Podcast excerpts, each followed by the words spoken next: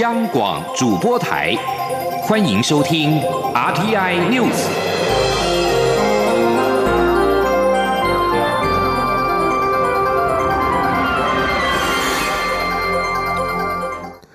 各位好，我是主播王玉伟，欢迎收听这节央广主播台提供给您的 RTN News 新闻。首先带您关注，蔡英文总统今天接见全国中小企业代表，总统表示，政府一定会请全国之力协助中小企业转型升级，度过疫情的挑战。除了会结合产官学研的能量，扶植中小企业转型升级，迈向数位营销以及永续经营之外，经济部也会规划出全盘而且系统性的辅导方案，支持及协助中小企业。前天记者欧阳梦平的采访报道。蔡英文总统上午在总统府接见中华民国全国中小企业总会、各县市中小企业协会及关怀中小企业基金会代表。总统在致辞时表示，台湾的企业有九成七是中小企业，就业人口有八成在中小企业上班，中小企业就是台湾经济最主要的支柱。可说，顾好中小企业就是顾好整个台湾。总统指出，过去一年台湾在逆市中稳住经济，今年一月的外销订单已经连续十一个月正成长，今年的经济成长率也有机会超过百分之四。但疫情还没有结束，加上国际环境的变化，台湾要面对的挑战还是很多很大。政府会请全国之力协助中小企业转型升级，度过挑战。他说：“对于中小企业在经营升级以及转型过程中，会遭遇到哪些挑战？北京只是经济部来。”一一的盘点，并且不受限于现有的预算和资源，规划出全盘性而且系统性的辅导方案，给中小企业支持和协助。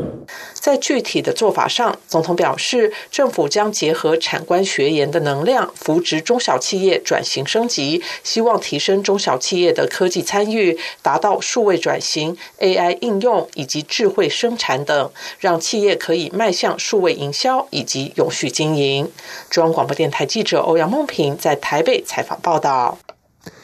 台湾的经济发展现在面临水情的考验。经济部旱灾应变会议准许科学园区凿井备援，引发热烈讨论。对此，行政院长苏贞昌今天表示，政府早在三年前就投入超过十九亿元开凿水井，超前部署，使得现在的园区不缺水。政府的抗旱水井以与厂商申请的凿井不能够混为一谈，厂商的申请要按照程序来。前天记者刘玉秋的采访报道。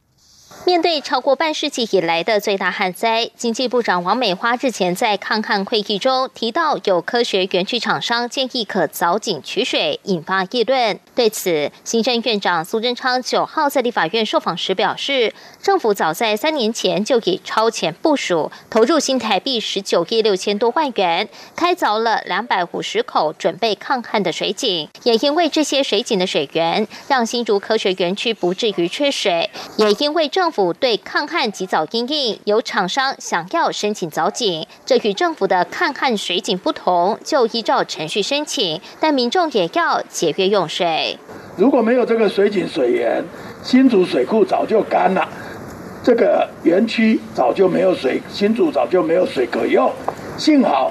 三年多前就开始有这样的来早井抗旱，而最近因为。看到这样的效果，所以有些厂商想说，万一真的有极端的情况，他们也想早紧申请，这都会照程序来，这不是哎跟政府的哎三年多前早已经有的抗旱水井混为一谈，但还是呼吁民众节约用水。另外，早教风波未歇，民进党前市议员王浩宇在脸书上发文引射真爱早教公投，联署领衔人潘中正牵涉台电六千八百万元保育早教的工程。苏贞昌则说，相关部会已有说明，不必猜疑重视环保的人，大家一起保护环境很重要。苏贞昌并说，环境很重要，民生用电也很重要，希望各界一起冷静分析所有状况，让台湾能保护环境不缺电，民生产业都能进步。中央广播电台记者刘秋采访报道。而攸关中油三阶站计划的真爱早教公投案议题持续延烧，苏奎今天被立委追问是重启核四是否会成为备案，苏贞昌直接表示不可能。他强调，核四早在马政府时代就已封存，而且核一、核二厂的核废料问题都还无法处理，重启核四不会是政府的备案。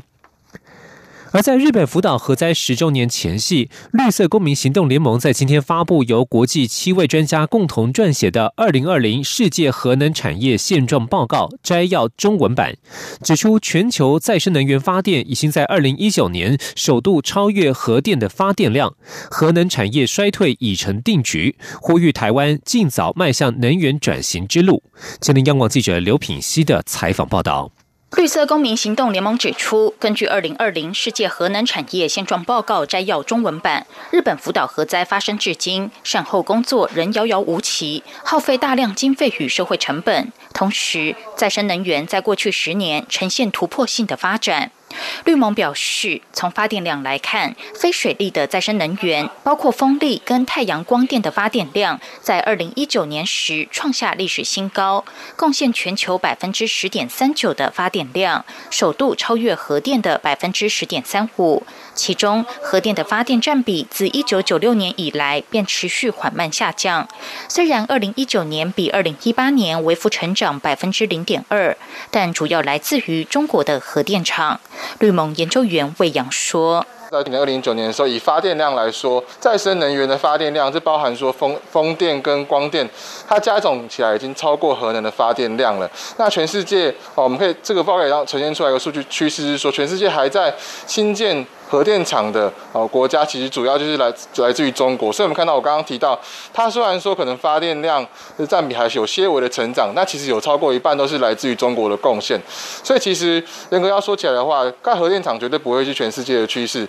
你点都可以说它是中国还在做的事情。绿盟指出，报告也显示，再生能源跟核电在能源成本上日益拉大差距。在两千零九年到二零一九年间，光电成本下降百分之八十九，风电降低百分之七十，但核能却上升百分之二十六。二零一九年，全球投资再生能源的金额超过三千亿美元，是投资核电的十倍之多，代表核电已经不再具竞争力。对于今年八月将举行投票的重启核四公投，魏阳表示，核四是尚未完工的核电厂，最乐观也要等到二零三零年才能够新建完成，投入供电，但并无法解决目前天然气跟减煤的问题。而且核四在过去新建过程中有诸多安全疑虑，核四公投根本是拿未来的核灾跟安全做赌注，希望大家都能够出来投下反对票。他们也呼吁台湾不该在核电争议中原地踏步，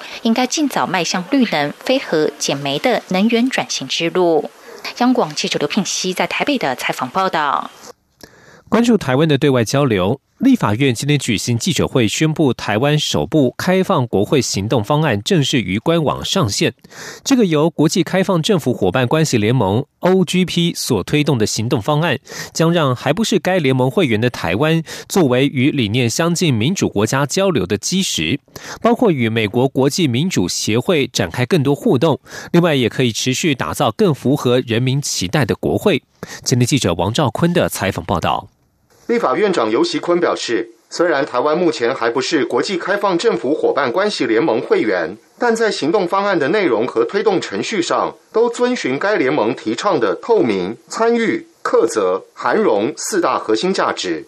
游锡坤指出，美国国际民主协会与立法院国际事务小组在去年底签署合作备忘录，揭示双方未来的伙伴关系。今年则将与该协会针对开放国会。开放资讯等议题展开交流，并期待疫情状况趋缓后进行实体交流活动。他说：“有更好的议事品质，也必定能够提升国会的形象，获得更多人民的信任。如果有民意的信任与支持，那么我们也就更有力量去推动更多的改革，持续打造更符合人民需要的国会。”行政院政务委员唐凤表示，开放政府的时代不只是监督，而是共创。期待行动方案的具体承诺事项，在各界共创之下，能一一实现。外交部长吴钊燮表示，行动方案除向国际社会展现台湾愿意开放政府的决心，也是台湾深化自身民主制度、加强国际联结的重要契机。民主开放是台湾的重要价值，外交部未来会持续推动相关工作。美国民主协会会长米德伟以录影方式致辞表示，该协会在台北设置新办公室，期待借此扩展与台湾社会的合作。并利用数位科技正向潜力，推动提高女性与青年政治参与，以及建立遍及亚洲支持民主的网络，分享台湾三十年来奋斗学习到的民主经验。中央广播电台记者王兆坤台北采访报道。继续关注国际消息。缅甸独立媒体《今日缅甸》的办公室在八号遭到军警搜查，而包括今天在内，缅甸共有五家独立媒体的执照遭到撤销。缅甸媒体工作者担心，军方恐怕将全面收紧新闻自由。缅甸军方在二月一号发动政变，军政府以大规模武力镇压示威者，示威者同时也逮捕了在现场报道的记者。独立媒体今日缅甸发布声明指出，八号下午军警搜查了今日缅甸的办公室。总编虽温指出，军方的行动证实了不打算让缅甸有任何的新闻自由。而缅甸多家独立媒体曾经在二月二十五号发表联合声明，指出他们会秉持着新闻自由与新闻伦理，持续报道新闻，并且拒绝接受军政府对媒体所下的指导命令。另外，缅甸军警在八号深夜以大批人力包围了仰光三桥区，并且逐户搜查民宅，以逮捕抗议示威人士。联合国驻缅甸办公室、美国、英国驻缅甸大使馆都呼吁军警让这些抗议者离开，不要动用暴力进行逮捕。而运动人士在今天表示，在西方大国与联合国呼吁缅甸军警收手之后，示威者已经得以脱困。西班牙第二大报《世界报》在七号刊登疫情周年回顾特别报道，整理了全球前五大防疫奇迹国家，将台湾列为首位，并且访问卫福部长陈时中，借鉴台湾的抗疫策略。《世界报》访问陈时中，了解台湾的做法，并且以审慎以对、迅速应变以及超前部署三大重点下标。陈时中表示，台湾在二零零三年对抗 SARS 疫情的经验有助于快速应应，又因为临近中国，台湾迅速采取了三大防疫策略，包括严管边境、高科技及大数据社区防疫策略，以及强化医疗体系。陈时中表示，台湾中期的目标是建立百分之六十五人口群体免疫力。如果疫苗供应顺利的话，预估明年二月底之前，至少一千五百万人将接种一剂疫苗。世界报是西班牙第二大报，每日纸本及电子报的日浏览量多达五百多万人次，深具舆论影响力。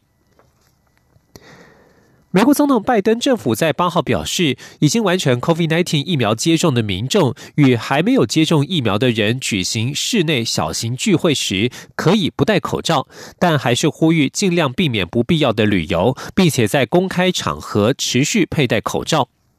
美国疾病管制中心 CDC 更新了等待已久的防疫指引。CDC 表示，已经完全接种疫苗的人，可以在不戴口罩的情况之下，和另外一个家庭还没有接种疫苗的低风险族群进行小型的聚会。限制措施略微放宽，反映了尽管接种疫苗的民众数量快速增加，美国依然在公卫指引上维持审慎态度。CDC 表示，完全接种疫苗的人应该持续遵守多项防疫措施，包含避免大型的实体聚会、与复数家庭尚未接种疫苗的人会面时应佩戴口罩，以及与有严重染疫风险的族群碰面时也要佩戴口罩。美国 CDC 主任瓦伦斯基表示，保护那些还没有接种疫苗而且仍有风险的人来说是相当重要的。目前，美国每天仍有约六万个新增确诊病例。以上新闻由王玉伟编辑播报。我是疾管署防疫医师林永清。防范 COVID-19 疫情，我国自一月十五日起加强入境旅客居家检疫措施。如果您需入境我国，请提供搭机前三日内检验报告及检疫居所证明。检疫居所请以防疫旅宿或集中检疫所为主。您可上网参考防疫旅宿专区网页，或拨打各县市防疫旅宿联络窗口电话咨询。如果您希望在家中进行居家检疫，必须一人一户，家中不可有非居家检疫对象。有政府，请安心。资讯由机关署提供。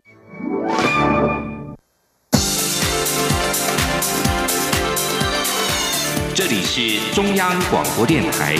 台湾之音，欢迎继续收听新闻。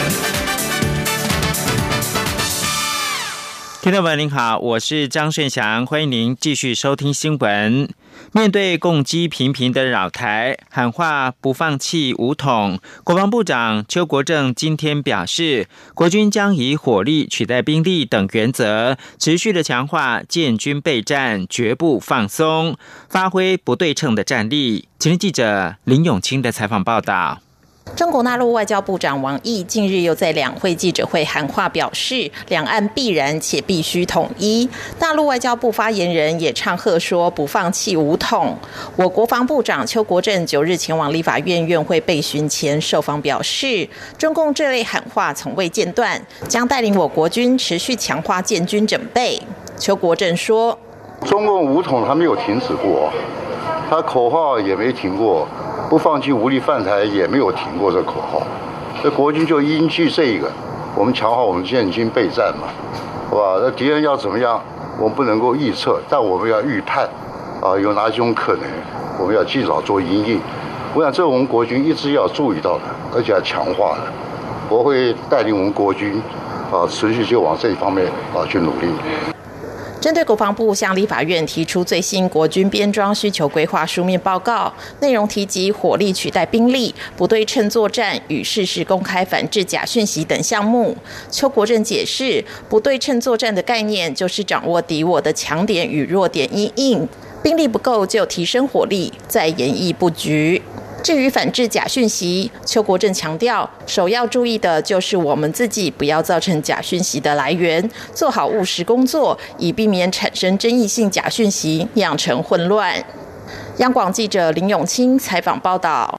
国民党今天上午把反莱猪跟公投绑大选两项的公投案第二阶段的联署书送到中选会。国民党主席江启臣表示，这不只是联署书，更代表人民的意志跟民怨，呼吁中选会中立、公正、透明处理。记者欧阳梦平报道。国民党主席江启臣上午率领党团成员及立委，亲自将反莱猪以及公投榜大选两项公投案共一百零五万份第二阶段联署书送到中选会。其中，反莱猪公投有五十二万八千多份，公投榜大选公投则有五十二万两千多份。江启臣表示，国民党从一月九号展开全台各地的联署，至今两个月的时间，便达成中华民国史上最多的联署份数，让。让他一则以喜，一则以忧。喜的是第二阶段连署非常顺利；忧的是政府怎会做出让人民忧虑的政策，而且要让人民以公投的方式推翻。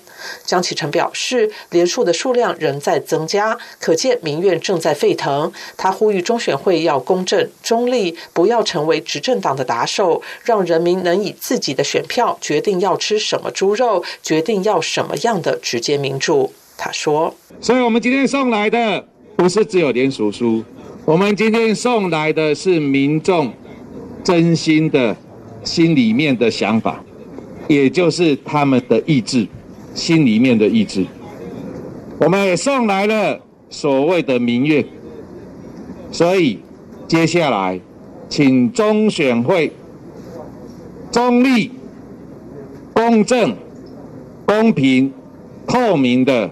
来处理这些联署书。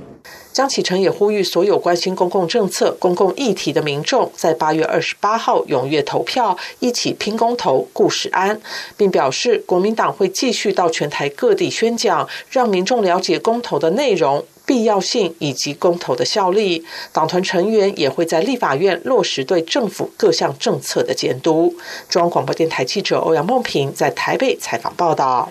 全球机体电路制作已经迈入到数个纳米以下的微小制程，甚至是迈入机体光路、低耗能跟微型化光纤镭射势在必行。科技部今天表示，东华大学教授历经两年研究，将太阳能材料、镭射跟半导体机体电路整合，制作出更轻薄。节能、平价，而且可以规模化量产的镭射元件。记者杨文军的报道。机体电路发展日新月异，朝向机体光路迈进。其中，新兴太阳能源材料钙钛矿在机体光学晶片扮演关键角色。不过，多数的钙钛矿镭射因为天生的散热性较差，只能在低温运作，不够节能。再者，多数的钙钛矿镭射仰赖昂贵的脉冲镭射驱动，体积大与维护成本高，在和 IC 平台的整合上困难度大增。在科技部。计划的支持下，国立东华大学物理系及光学系教授赖建志及马远荣，海洋大学光学系教授罗家尧，以及洛杉矶加大电机系教授刘家明合组跨领域研究团队，成功找到关键技术。他们将纳米级钙钛矿批复于具原子级平整度高品质的单晶光纤上，搭配纳米尺度检测，解开单晶光纤本身高导热系数与兼具微型共振枪等特性，并大幅缩小镭射体积到比人类头发直径更细小的单晶光纤上，有效融合光纤波导的光学特性和钙钛矿材料的增益特性，成为更轻薄、节能、平价且可规模。化量产的镭射元件，在室温下实现极低耗能的太阳能材料镭射，一举突破科学界多年来所局限的瓶颈，为全球首创。赖建志说。哦，就简单的制成，然后把光纤泡在这个钙钛矿溶液里面，拿出来烤一烤，就可以形成这个呃发光材料。对，所以这个成本我们不需要用到诶很昂贵的半导体制成设备。科技部自然科学与永续研究发展司司长罗梦凡指出，在未来跨领域的应用上，还可以透过改变钙钛矿材料的成分，进一步得到多波长输出的光纤镭射，这将大幅降低制备机体光学。晶片的复杂度与门槛，此研究不仅彰显台湾镭射技术领先全球，也可以满足下世代全光化集体电路更更小、更节能的趋势，将有极大潜力加速未来集体光学晶片的发展与应用。中央广播电台记者杨文君台北采访报道。美国十年期公债值利率走高，吸引外资弃股市投入到债市，在台北股市大幅的卖超，而且汇出，新台币汇价连三个交易日走贬。台北的外汇市场今天新台币盘中持续走弱，美元弹升。专家建议趁这个时候，新台币还在高档的时候进场布局。陈林信宏报道。外资在台北股市上演落跑，上周卖超逾七百多亿，八号持续在砍台股逾百亿。外资不仅在台股卖超，也将资金汇出。从台北外汇市场来看，新台币汇价八号不仅升值力道不如过去猛烈，中央银行稳住汇价的压力也减轻，尾盘稍加调节，轻松将新台币拉回二十八点三零三元做收。新台币连续第三个交易日走贬。至于新台币九号汇价一开盘，虽然升值一角多，但迅速回贬，不到十点就回到平盘附近，甚至呈现走贬态势。美元重现强劲力道。财信银行首席外汇策略师陈友忠指出，元宵节过后，资金陆续流回金融体系，市场不像之前缺新台币，出口商卖美元的力道减弱，再加上外资卖股汇出触动，近期新台币面临回贬压力。陈友忠认为，由于亚系其他货币都已走贬一段时间，因此要留意新台币后续是否有补贬走势。陈友忠说。比起人民币的话，这一两天也明显大幅回贬了。那台币还是依然盘中还是相对是比较比较挺得住的啦。哦，那昨天来讲的话，已经也有开始有松动的。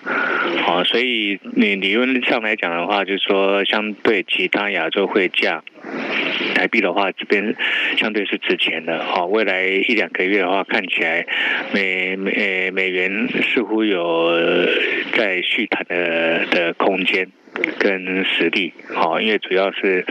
它美债的利率走高。陈友忠也指出，从去年四月以来，美元已经回跌一大段，目前也算跌升反弹，但美元也没有那么快速回到强势，只是短时间未来一到两个月，美元仍有弹势可为，但最终原因还是债券值利率在相对高档，目前还是有利多支撑美元弹升。由于近期疫情趋缓，台湾博流旅游泡泡也已有谱，若近期民众有美元需求，可趁目前新台币还处于强势阶段进场多买一些布局。中央广播电台记者陈林信宏报道。而目前新台币兑换美元是稍微贬值的，是以二十八点三一二五兑一美元。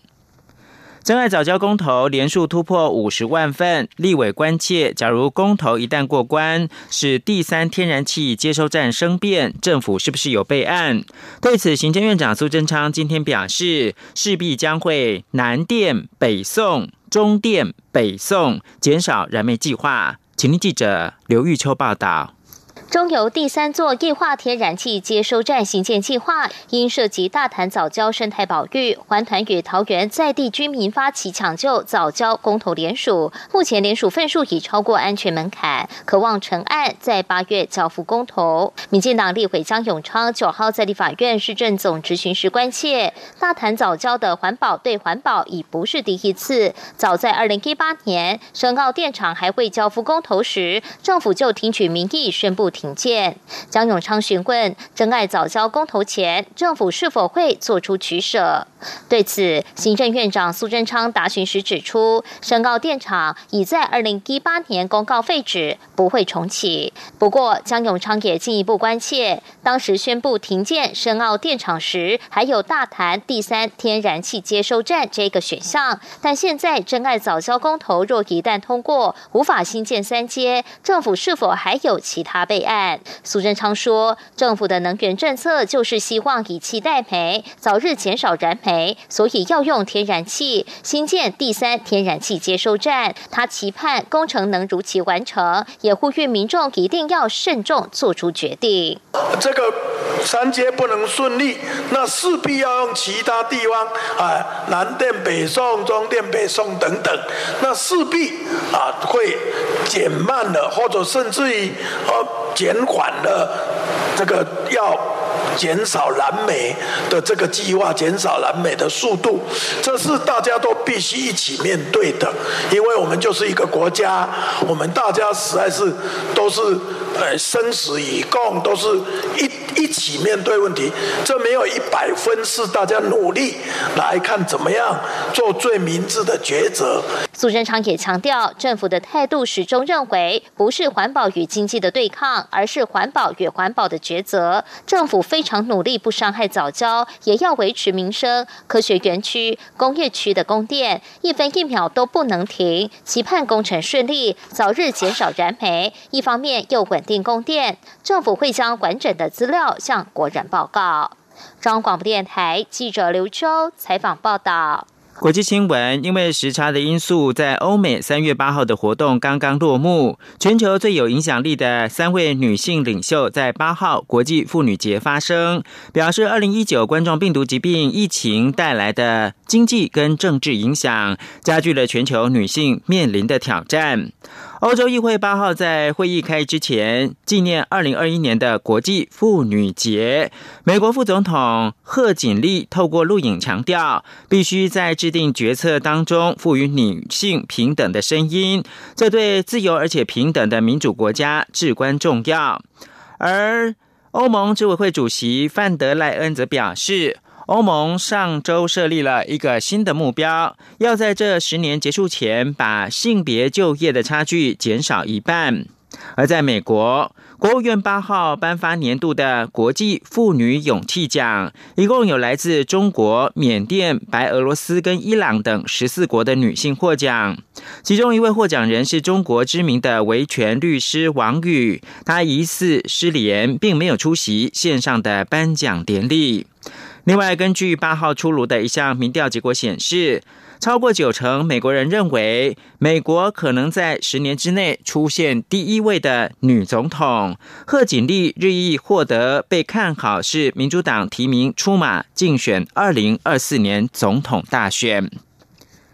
最后看到是美国哥伦比亚广播公司 CBS 八号表示，大约有一千七百一十万名美国人收看了主持人欧普拉震撼性的电视。专访英国的哈利王子跟他的妻子梅根。CBS 表示，七号播出的两小时专访是从去年二月两千三百六十万人收看奥斯卡颁奖典礼之后，吸引最多观众的娱乐性特别节目。以上新闻由张顺祥编辑播报。